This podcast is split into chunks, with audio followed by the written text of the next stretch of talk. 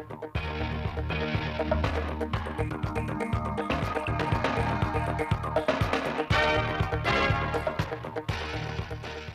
kính chào quý vị và các bạn đến bản tin thời sự 16 giờ Chủ nhật, ngày 22 tháng 5 năm 2022 của Đài Phát thanh và Truyền hình Thanh Hóa. Những nội dung chính sẽ có trong chương trình.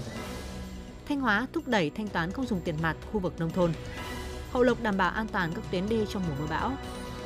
Thanh Hóa xử phạt 7.394 trường hợp vi phạm trật tự an toàn giao thông trong tháng 5 năm 2022. Nguy cơ mất an toàn từ các chuồng cọp tại các khu dân cư. Cảnh báo khẩn nguy cơ dịch tay chân miệng gia tăng. Sau đây là nội dung chi tiết.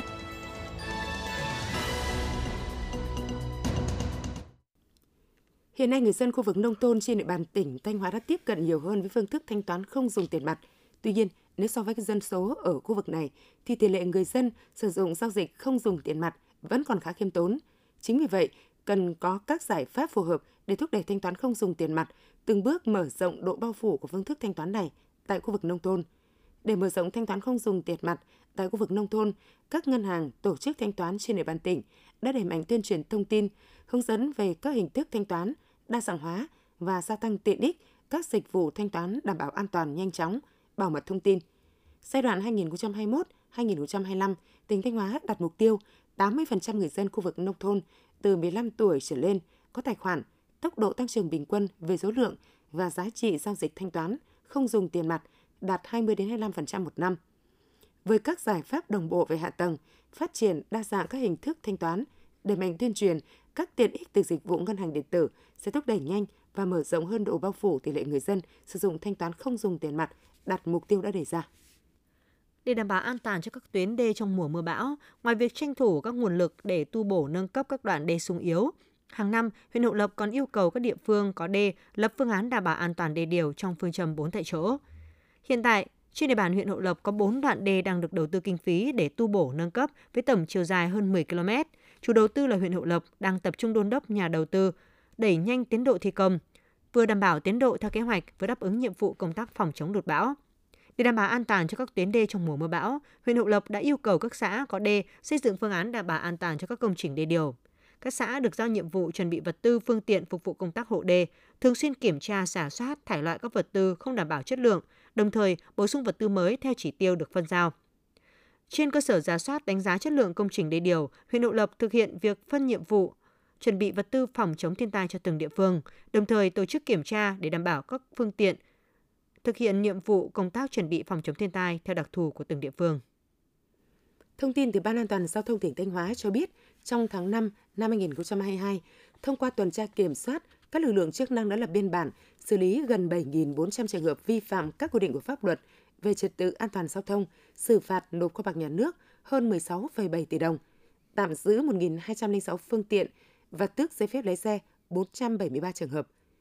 Về tình hình tai nạn giao thông, trong tháng 5 năm 2022, toàn tỉnh xảy ra 29 vụ tai nạn và va chạm giao thông, làm chết 9 người, bị thương 21 người. Điểm đáng chú ý là do chủ động các phương án phân luồng và đảm bảo trật tự an toàn giao thông, nên trong thời gian diễn ra các lễ khai mạc lễ hội du lịch biển trên toàn tỉnh, không xảy ra tình trạng ùn tắc giao thông kéo dài và tai nạn giao thông nghiêm trọng. Trong thời gian vừa qua, lực lượng chức năng Thanh Hóa đã triển khai nhiều biện pháp nhằm tháo rỡ chuồng cọp tại các khu dân cư để hạn chế những rủi ro khi có cháy nổ xảy ra. Tuy nhiên trên thực tế, tình trạng này vẫn diễn ra nhiều tại các khu dân cư, tiềm ẩn nhiều nguy cơ mất an toàn. Việc cơi nới ban công thành những chuồng cọp vẫn xảy ra tại nhiều hộ dân, đặc biệt là ở các khu chung cư cũ. Những chuồng cọp này khi cơi nới hầu hết đều hàn bịt kín, không có lối thoát hiểm. Theo lực lượng chức năng, việc làm này là nguyên nhân gây mất an toàn khi xảy ra hỏa hoạn, bởi lực lượng phòng cháy chữa cháy, cứu nạn cứu hộ sẽ không thể tiếp cận vị trí cháy để xử lý kịp thời. Để khắc phục tình trạng trên, thời gian qua, lực lượng cảnh sát phòng cháy chữa cháy công an Thanh Hóa đã kiểm tra các chung cư, các hộ dân nhằm tuyên truyền vận động về công tác phòng cháy chữa cháy và cứu nạn cứu hộ, vận động nhiều hộ gia đình trên địa bàn chủ động tháo rỡ, mở lối thoát hiểm thứ hai. Nhưng trên hết vẫn là việc phải tăng cường kiểm tra nhắc nhở để người dân chấp hành tháo bỏ chuồng cọp để phòng ngừa thiệt hại khi có hỏa hoạn xảy ra và kiên quyết xử lý nghiêm các trường hợp không chấp hành quy định. Tiếp theo là phần tin trong nước đáng chú ý khác. Phó Thủ tướng Chính phủ Lê Minh Khái vừa ký quyết định số 628 ngày 20 tháng 5 năm 2022 phê duyệt chiến lược phát triển hải quan đến năm 2030.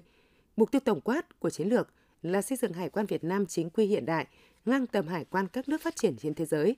Dẫn đầu trong thực hiện chính phủ số với mô hình hải quan số, hải quan thông minh, nâng cao chất lượng phục vụ người dân doanh nghiệp.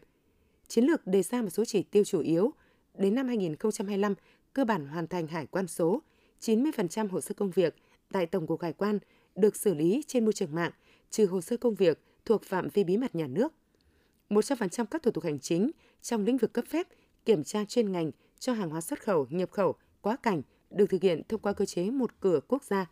100% thủ tục hành chính có nhu cầu sử dụng cao được cung cấp dịch vụ công trực tuyến mức độ 4. Chiến lược cũng đưa ra những giải pháp về thể chế, nghiệp vụ hải quan, tổ chức bộ máy và nguồn nhân lực, ứng dụng công nghệ thông tin và công nghệ số, hiện đại hóa cơ sở vật chất, hợp tác hội nhập quốc tế, hợp tác giữa cơ quan hải quan với các bên liên quan.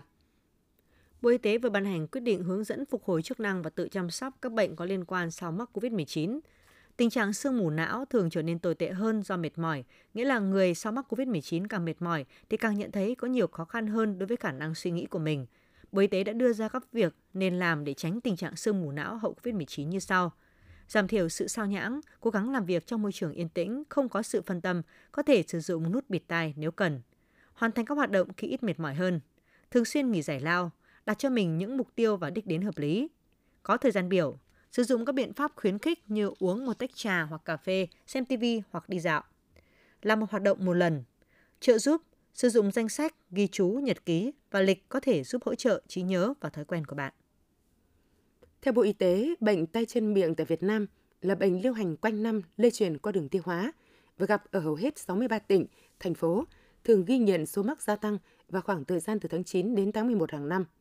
Bộ Y tế đề nghị Ủy ban dân tỉnh, thành chỉ đạo chính quyền các cấp, các ngành, tổ chức chính trị, chính trị xã hội phối hợp với ngành y tế triển khai quyết liệt đồng bộ các giải pháp phòng chống, ngăn chặn hiệu quả sự bùng phát dịch bệnh trên địa bàn, tập trung vào các vùng có số mắc cao, có nguy cơ bùng phát dịch. Ủy ban dân tỉnh, thành phố chỉ đạo Sở Y tế giám sát chặt chẽ tình hình dịch bệnh, kịp thời phát hiện sớm các ổ dịch mới phát sinh, khoanh vùng, xử lý triệt đề ổ dịch ngay khi phát hiện, củng cố các đội chống dịch cơ động, đội cấp cứu lưu động, sẵn sàng điều tra xác minh, đánh giá sự cố ổ dịch và hỗ trợ tuyến dưới trong việc khống chế ổ dịch, cấp cứu điều trị khi cần thiết. Tổ chức tốt việc phân tuyến điều trị, phân luồng khám bệnh, thu dung cấp cứu điều trị bệnh nhân, bố trí khu điều trị riêng cho bệnh nhân mắc bệnh truyền nhiễm, hạn chế người nhà vào thăm bệnh nhân, lưu ý đối với các bệnh nhân nặng, hạn chế thấp nhất các trường hợp tử vong, đồng thời thực hiện tốt phòng tránh lây nhiễm chéo trong các cơ sở điều trị, đặc biệt phòng việc lây nhiễm chéo giữa bệnh tay chân miệng với bệnh sởi, viêm phổi và viêm đường hô hấp khác. Từ đầu tháng 5 đến nay, trung bình mỗi tuần toàn tỉnh Vĩnh Long ghi nhận khoảng 15 trường hợp mắc sốt xuất huyết, tăng gấp đôi so với các tuần của tháng trước. Điều đáng quan tâm là người lớn mắc sốt xuất huyết chiếm tỷ lệ khá cao, gần 50% số ca mắc được ghi nhận. Tính từ đầu năm đến nay, số ca mắc được ghi nhận trong tỉnh hơn 140 ca, trong đó có nhiều trường hợp nặng phải nhập viện điều trị. Theo dự báo của ngành y tế, thời tiết mưa nắng đan xen như hiện nay đang tạo thuận lợi cho mũi vằn, tác nhân gây bệnh sốt xuất huyết phát triển. Nguy cơ số ca mắc tăng cao trong thời gian tới. Người dân cần chủ động diệt mũi và lăng quăng và phòng mũi đốt để bảo vệ môi trường, sức khỏe bản thân, cộng đồng trước bệnh sốt xuất huyết. Cục Quản lý Dược Bộ Y tế vừa có công văn về việc đình chỉ lưu hành, thu hồi trên toàn quốc lô sản phẩm mỹ phẩm sữa rửa tay sạch khuẩn DR Clean Hương Dâu, ngày sản xuất 20 tháng 10 năm 2021, hạn dùng 23 tháng 10 năm 2024, sản xuất tại công ty cổ phần Today Cosmetics do không đáp ứng yêu cầu về chất lượng. Cục Quản lý Dược yêu cầu công ty chủ quản và công ty sản xuất sản phẩm phải gửi thông báo thu hồi từ những nơi phân phối sử dụng lô sản phẩm mỹ phẩm sữa rửa tay sạch khuẩn DR Clean hương dâu nêu trên. Tiếp nhận sản phẩm trả về từ các cơ sở kinh doanh và tiến hành thu hồi toàn bộ lô mỹ phẩm không đáp ứng quy định gửi báo cáo thu hồi lô mỹ phẩm không đáp ứng quy định về Cục Quản lý Dược trước ngày 15 tháng 6 năm 2022. Sở Y tế các tỉnh, thành phố trực thuộc Trung ương thông báo cho các cơ sở kinh doanh sử dụng mỹ phẩm trên địa bàn ngừng ngay việc lưu thông, sử dụng lô mỹ phẩm trả về cơ sở cung ứng sản phẩm và tiến hành thu hồi lô sản phẩm mỹ phẩm nêu trên. Kiểm tra giám sát các đơn vị thực hiện thông báo này, xử lý các đơn vị vi phạm theo quy định hiện hành.